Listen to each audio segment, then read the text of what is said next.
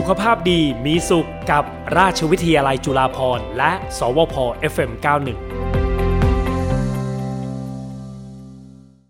มาเลยเรื่องของน้ำกัดเท้าคุณผู้ฟังนะคะวันนี้เนี่ยเราอยู่กับคุณหมอแพทย์หญิงปัญชลี มหายสวริยะนะคะ คุณหมอเป็นแพทย์ผู้เชี่ยวชาญด้านผิวหนัง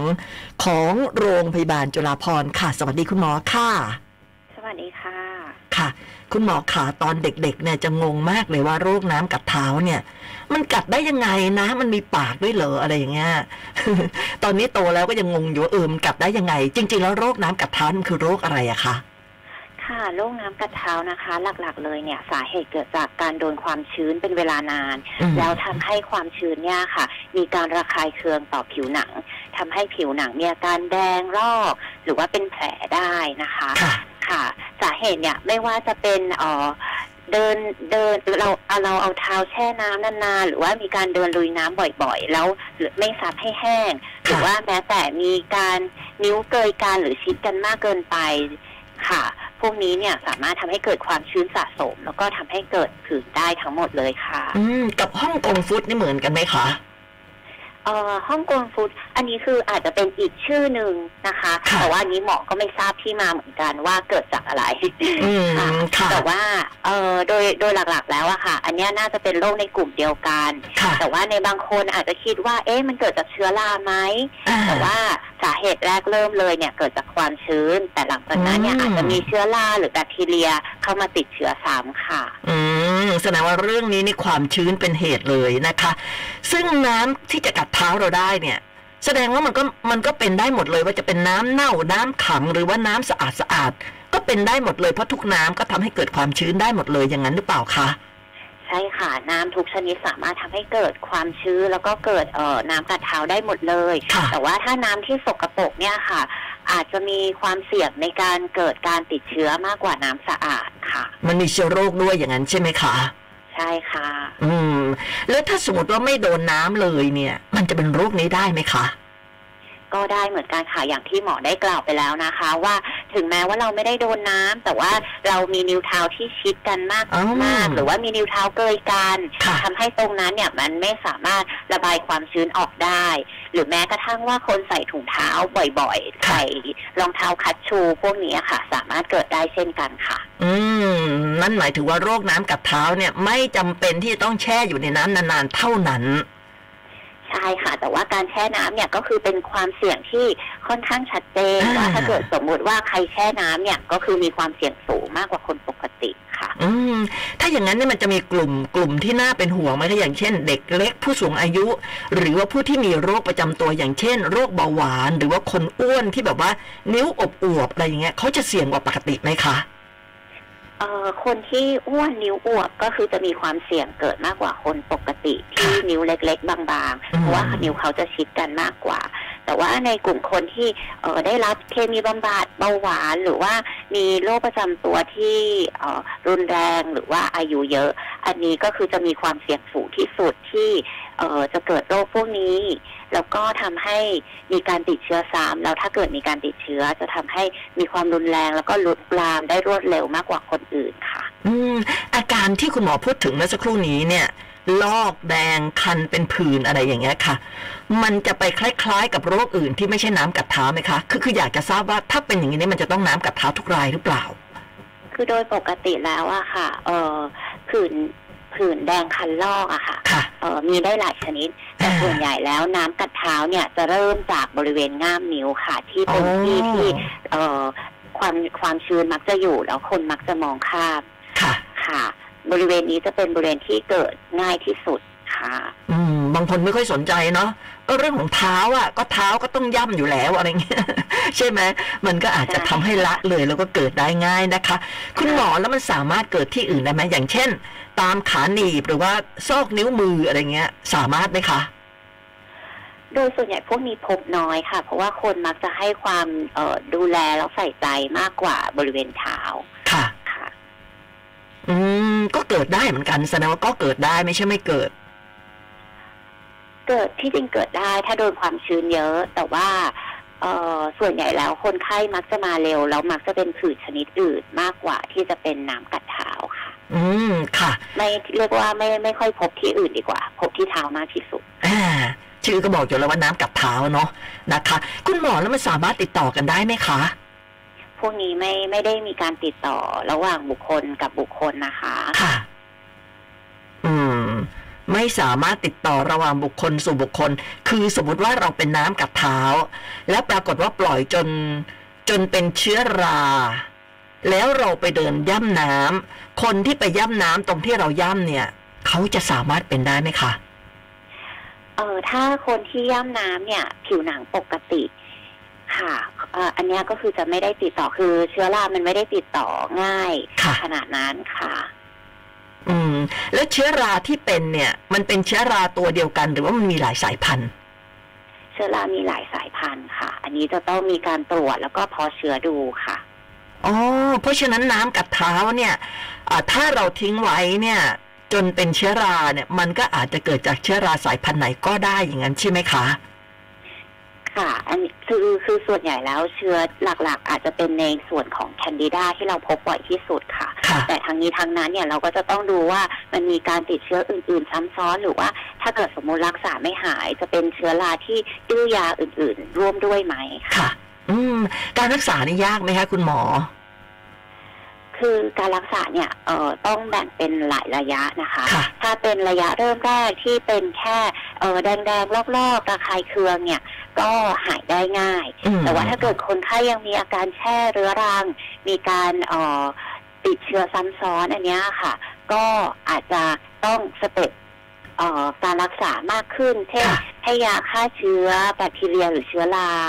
ค่ะ แต่ว่าในกลุ่มคนที่เป็นกลุ่มเสี่ยง อันเนี้ยถ้าเกิดลุกลามไปอะค่ะค่ะ ก็อาจจะต้องรักษานานหรือมาถึงขั้นมีการแบบ ถ้าเป็นแผลเรื้อรังก็อาจจะต้องผ่าตัดโอ้ทำแผล กันนานเลยทีเดียวค่ะ อืม ก็น่าจะแบ่งได้สามระยะเนาะใช่ไหมคะ ค่ะ อืม คุณหมอแล้วอย่างนี้เนี่ยเราจะดูแลตัวเองในเบื้องต้นยังไงล่ะคะ สมมติว่าเราไปย่ำน้ำมา แล้วเราไม่อยากจะเป็นโรคนี้อะค่ะ ค่ะ ก็คือเบื้องต้นเลยเนี่ยก็คือสิ่งแรกถ้าดีที่สุดเลยเราพยายามเลี่ยงน้ำใช่ไหมคะอืมแต่ว่าค่ะถ้าเลี่ยงไม่ได้เอ่อจำเป็นต้องโดนน้ำเราอาจจะต้องใส่รองเท้าบูทค่ะเพื่อป้องกันไม่ให้เราแช่น้ำนานเกินไป อ่า แต่ว่าถ้าเกิดเราโดนน้ำพวกน้ำขังน้ำท่วมมา กลับมาบ้านแล้วเราควรจะล้างด้วยสบู่และน้ำสะอาดนะคะค่ะแล้วก็ซับให้แห้ง โดยเฉพาะต้องเออดูแลบริเวณง่ามเท้าด้วยนะคะค่ะแล้วก็ทาครีมบำรุงผิวค่ะ อืมต้องทาครีมบำรุงผิวด้วย บางคนชอบใช้แป้งโรยอะค่ะ แป้งนี่มันจะเป็นประโยชน์หรือเป็นโทษมากกว่าคะจริง ๆ แล้วอะค่ะคือแป้งเนี่ยเออโดยหลักการมันจะดูดซับความชื้นค่ะค่ะเออ มันอาจจะทำให้ดูแห้งในช่วงแรก แต่ว่าเออตัวแป้งเองมันก็จะเป็นก้อนหมักหมมอยู่อืมตาม ตามซอกตามซอกอะไรเงี้ยค่ะค่ะซึ่งเออหลักโดยโดยระยะยาวแล้วมันไม่ไม่ค่อยเป็นประโยชน์มากนักค่ะ อืม มันอาจจะเป็นแค่แรกๆทำให้เราสบายสบายขึ้นเท่านั้นเองเนาะใช่แล้วถ้าเกิดสมม ติว่ามันเกาะเป็นก้อนอะไรงี้มันอาจจะเป็นการหมักหมมเพิ่มมากขึ้นได้ค่ะอ่าเพราะฉะนั้นไม่ควรใส่จะแป้งทำให้แห้งมากกว่า อ่าทำให้แห้ง เอาพัดลมเป่าก็ได้ ใช้ไดร์เป่าก็ยังได้เลยนะคุณหมอเนาะใช่ใช่ไหมคะค่ะอืมค่ะ แล้วเอ่อคนที่เริ่มเป็นละ เริ่มแบบแดงคันอะไรอย่างเงี้ยเอ่อนอกจากทำให้แห้งแล้วอะค่ะ ควรจะต้องมียาประจำบ้านตัวไหนที่แบบว่าใช้ก่อนในเบื้องต้นได้ไหมคะ ค่ะก็คือถ้าถ้าเริ่มแดงๆระคายเคืองช่วงแรก ไม่ได้มีกลิ่นเหม็น ไม่ได้มีหนองหรือขุย หรือแผลใดๆอะค่ะค่ะอันเนี้ยสามารถใช้ตัวเอ่อสเตียรอยด์อ่อนๆทาได้เพื่อลดการระคายเคืองค่ะค่ะค่ะ แต่ว่าถ้าสมมติว่าเริ่มมีกลิ่นเหม็นมีสีหรือว่ามีหนักหนองหรือบวมแดงร้อนอะไรเงี้ยค่ะ อันเนี้ยจะเป็นลักษณะของการแสดงว่ามีการติดเชื้ออมอันเนี้ยจะควรจะต้องไปพบแพทย์เพื่อดูว่าเป็นแบคทีเรียเป็นลาแล้วก็ให้ยาให้ตรงค่ะ อืมฉะนั้นแสดงว่าถ้าเป็นในเบื้องต้นเนี่ยนะคะ ไม่ถึงขั้นมีกลิ่นอับอะไรเงี้ยแค่แบบลอกๆแดงๆเนี่ยเราสามารถที่จะไปไปซื้อยากับเภสัชกรมาดูแลตัวเองได้ก่อนเลยใช่ไหมคะใช่ค่ะ แต่ทั้งนี้ทั้งนั้นถ้าสมมติทาไปแล้วสักช่วงหนึ่งประมาณหนึ่งสัปดาห์ไม่ดีขึ้น อันนี้ก็ต้องมาพบแพทย์เช่นเดียวกันค่ะ อืม เพราะว่าอาจจะเป็นเชื้อรา ถ้าเป็นเชื้อราเนี่ยต้องให้คุณหมอดูแลเท่านั้น ค่ะค่ะ เพราะฉะนั้นเนี่ยนะคะ คนที่แบบว่าจะลุยน้ำหรือว่าอาจจะไม่ได้ลุยน้ำแต่คนที่แบบว่ามีนิ้วอวบอวบๆนิ้วเบียดกันเนี่ย แล้วเหงื่อออกง่ายอะนะคะ อันนี้ก็ต้องก็ต้องดูแล ดูแลเหมือนกับว่าเราไปเดินลุยน้ำมาอย่างนั้นใช่ไหมคะใช่ค่ะ คือต้องล้างให้สะอาด ฟอกสบู่เนี่ยมันจำเป็นจะต้องแบบเป็นสบู่ยาอะไรไหมคะคุณหมอหรือว่าสบู่ทั่วไปก็ใช้ได้แล้วอ๋อไม่ไม่สบู่ทั่วไปก็ใช้ได้ค่ะ ค่ะค่ะนอกนอกจากว่าคนคนคนนั้นจะมีปัญหาในเรื่องของเหงื่อออกเยอะจริง ๆ เราก็อาจจะค่ะมีสบู่พิเศษที่ช่วยลดลดเหงื่อเขาได้ค่ะ อืมนะคะ เพราะฉะนั้นช่วงนี้ใครที่แบบว่าลุยน้ำบ่อยน้ำท่วมอะไรเงี้ยต้องระมัดระวังเป็นพิเศษ ถ้าจะลุยน้ำเนี่ยต้องใส่รองเท้าบูทแต่ถึงแม้ว่าใส่รองเท้าบูทเนี่ย กลับบ้านก็ต้องล้างทำความสะอาดให้ดี เพราะว่ารองเท้าบูทเนี่ยใส่นานๆมันก็มีเหงื่อเหมือนกันนะ เพราะมันเป็นยางใช่ไหมคุณหมอ ใช่ค่ะ เนาะหรือถ้าเกิดว่าใครไม่ได้ลุยน้ำหาใส่ถุงเท้าเอ่อมาทำงานอะไรเงี้ย เท้าเหม็นอับเหม็นชื้นเนี่ยอันนี้ก็ต้องดูแลเป็นพิเศษเลยเนาะค่ะ แค่โดยการล้างน้ำถูสบู่ แล้วก็เป่าให้แห้ง ทาครีม ครีมนี่มันจะไม่ยิ่งทำให้เป็นเป็นชื้นเหรอคะคุณหมอ ตัวตัวครีมเนี่ยมันก็จะช่วยเอ่อ ทำให้ให้ความหมายถึงว่า ให้ความชุ่มชื้นของผิว มันจะช่วยลดการระคายเคืองได้ค่ะ ตัวครีมมันก็จะช่วยเคลือบบริเวณผิวแล้วมันก็จะซึมไป มันจะไม่ได้เอ่อ เป็นความชื้นหมักหมกอยู่อยู่เอ่อด้านนอกเท่าไหร่อืค่ะมมันไม่เหมือนน้ำเนาะน้ำนี่มันจะมันจะชื้น เพราะฉะนั้นต้องตามซอกเนี่ยซอกนิ้วแต่ละนิ้วเนี่ยต้องต้องสับให้แห้ง โดยเฉพาะคนที่แบบว่าอ้วนๆนิดนึงเจ้าเนื้อนิดนึงอะไรเงี้ยต้องนะต้องให้แห้งเลย แห้งสนิทเลย น่าจะดีกว่านะคุณหมอค่ะค่ะเป็นวิธีการป้องกันนะคะ คุณหมอนอกจากเรื่องของโรคน้ำกัดเท้า ที่จะมาในช่วงน้ำท่วมแล้วเนี่ยมีโรคอะไรที่ต้องระวังอีกไหมคะค่ะ โรคที่มากับน้ำท่วมเนี่ยก็คือส่วนใหญ่น้ำท่วมมันก็จะเกิดในหน้าฝนใช่ไหมคะค่ะอันนี้เราก็ต้องระวังโรคที่มากับยุงด้วย เช่นไข้เลือดออกมาลาเรีย หรือว่าเอ่อโรคที่อาจจะผสมมากับน้ำที่สกปรกเช่นโรคฉี่หนูค่ะโอ้ค่ะรวมถึงพวกเอ่ออุจจาระร่วงหรือว่าตาแดงเนี่ยค่ะ ส่วนใหญ่จะพบในช่วงนี้ค่ะ อืมโรคฉี่หนูก็น่าจะป้องกันได้ด้วยการใส่รองเท้าบูทแล้วก็ล้างเหมือนกับที่เราป้องกันน้ำกัดเท้านี่อันนี้พอเพียงไหมคะเอ่ออันนี้อันนี้พอเพียงค่ะ คือคือหลักๆ เลยเราก็คือไม่อยากให้สัมผัสน้ำที่สกปรกค่ะ อืมโอ้แต่บางที่นะคุณหมอน้ำท่วมเป็นเดือนน่ะเนาะค่ะแต่ค่ะก็พยายามหลีกเลี่ยงให้ได้มากที่สุดป้องกันให้ได้มากที่สุด ถ้ามีอาการผิดปกติเช่นไข้ใด ๆ ที่ผิดแปลกแปลก ไปเนี่ยก็คือควรจะรีบพบแพทย์ค่ะเอ๊ะแล้วน้ำกัดเท้านี่มันถึงขั้นเจ็บป่วยได้เลยไหมคะ มีไข้อะไรเงี้ย เป็นไปได้ไหมคะ คือถ้ามีการติดเชื้อที่ลุกลามอะค่ะค่ะเป็นทีมกลุ่มกลุ่มบุคคลที่น่าเป็นห่วงก็ที่ได้พูดกันไปแล้วว่าเบาหวานมีค่ะโรคประจำตัวเยอะๆไอสูงอายุ แล้วมีการติดเชื้อที่บริเวณเนื้อเยื่อค่ะลุกลามจากเท้ามาที่ขาเนี่ยค่ะค่ะอันเนี้ยก็คือเอ่อค่อนข้างรุนแรงอันนี้ก็คือควรควรพบแพทย์ค่ะควรได้รับยา อืมเพราะถ้าทิ้งไว้นานๆในยแย่สุดอาจจะถึงขั้นผ่าตัด ถึงขั้นตัดนิ้วทิ้งนี่ได้ไหมคะใช่ใช่บางทีถ้าเกิดรุนแรงมากถึงขั้นนั้นเลยค่ะโอ้โหมันก็น่ากลัวอยู่นะฮะ เรื่องน้ำกัดเท้ามันก็ไม่ใช่เรื่อง ไม่ใช่เรื่องเล็กเลย ถ้าหากว่าเราละเลยนะคะ คุณหมอเป็นอะไรจะฝากทิ้งท้ายไหมคะค่ะ ก็ในในช่วงนี้ก็เอ่อก็ให้ขอให้ทุกคนดูแลสุขภาพให้ดีนะคะ แล้วก็เอาข้อมูลกับ ที่ความรู้ที่หมอให้นำไปนำไปใช้เพื่อป้องกันโรคค่ะค่ะ ถึงแม้ว่าน้ำจะแห้งแล้ว แต่บางทีหน้าร้อนบ้านเราเนี่ยเป็นอากาศร้อน ก็ต้องดูแลเท้าด้วยเหมือนกันเนาะคุณหมอ เพราะบางทีเหงื่อออกเยอะอะไรแบบนี้ใช่ไหมคะใช่ค่ะ แล้วก็ตามซอกพับอื่น ๆ ด้วยเช่น เออรักแร้ใต้ราวนมหรือขาหนีบค่ะค่ะ อืม พวกนี้อาจจะเป็นผื่นได้ แต่ไม่ใช่น้ำกัดเท้า แต่ก็อาจจะเป็นผื่นที่ถ้าเราทิ้งไว้เนี่ย ก็อาจจะทำให้เกิดเชื้อราได้ด้วยใช่ไหมคะ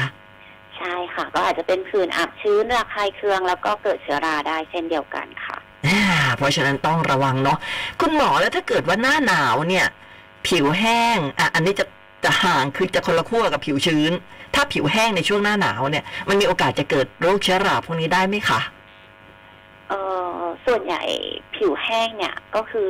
มันมันจะเกิดน้อยกว่าค่ะค่ะมันไม่ค่อยเจอส่วนใหญ่ในหน้าหนาวเนี่ยจะคนจะเป็นผื่นอักเสบจากผิวแห้งมากกว่าค่ะอ๋อคนละโรคกัน ค่ะค่ะ ยังไงก็ต้องดูแลนะคะ ผิวนี่โหมันอืมเหมือนกับมันห่อหุ้มร่างกายเรา แล้วก็จะสัมผัสกับอากาศทั้งร้อนทั้งหนาวนะคะ ก็ต้องดูแลให้ดีใช่ไหมคะคุณหมอใช่ ค่ะค่ะ คุณหมอเองก็รักษาสุขภาพด้วยนะคะ ช่วงนี้อากาศเริ่มเย็นแล้วค่ะค่ะขอบคุณมากค่ะ ค่ะ ขอบคุณคุณหมอมากเลยนะคะค่ะแพทย์หญิงปัญชลี มหายสวริยะนะคะ คุณหมอเป็นแพทย์ผู้เชี่ยวชาญด้านผิวหนังจากโรงพยาบาลจุฬาภรณ์ ขอบคุณมากเลยค่ะ ค่ะ สวัสดีค่ะ สวัสดีค่ะ คุณผู้ฟังสามารถติดตามได้นะคะ ทุกเอ่อวันศุกร์ค่ะ กับช่วงของสุขภาพดีมีสุขกับราชวิทยาลัยราชวิทยาลัยจุฬาภรณ์และสวพ FM 91 เรานะคะ แล้วก็ติดตามได้ทุกช่องทางการไลฟ์นะคะ YouTube Twitter TikTok แล้วก็เพจ FM 91 Traffic Pro นะคะดูแล้วอย่าลืมกดแชร์กดไลค์นะคะ แล้วก็กด Subscribe แล้วก็กดกระดิ่งเตือนด้วยนะคะ เราจะมีทุกวันศุกร์ค่ะในช่วง 10นาฬิกา30 นาที วันนี้ไปก่อนนะคะ สุขภาพดีมีสุขกับราชวิทยาลัยจุฬาภรณ์และ สวพ FM91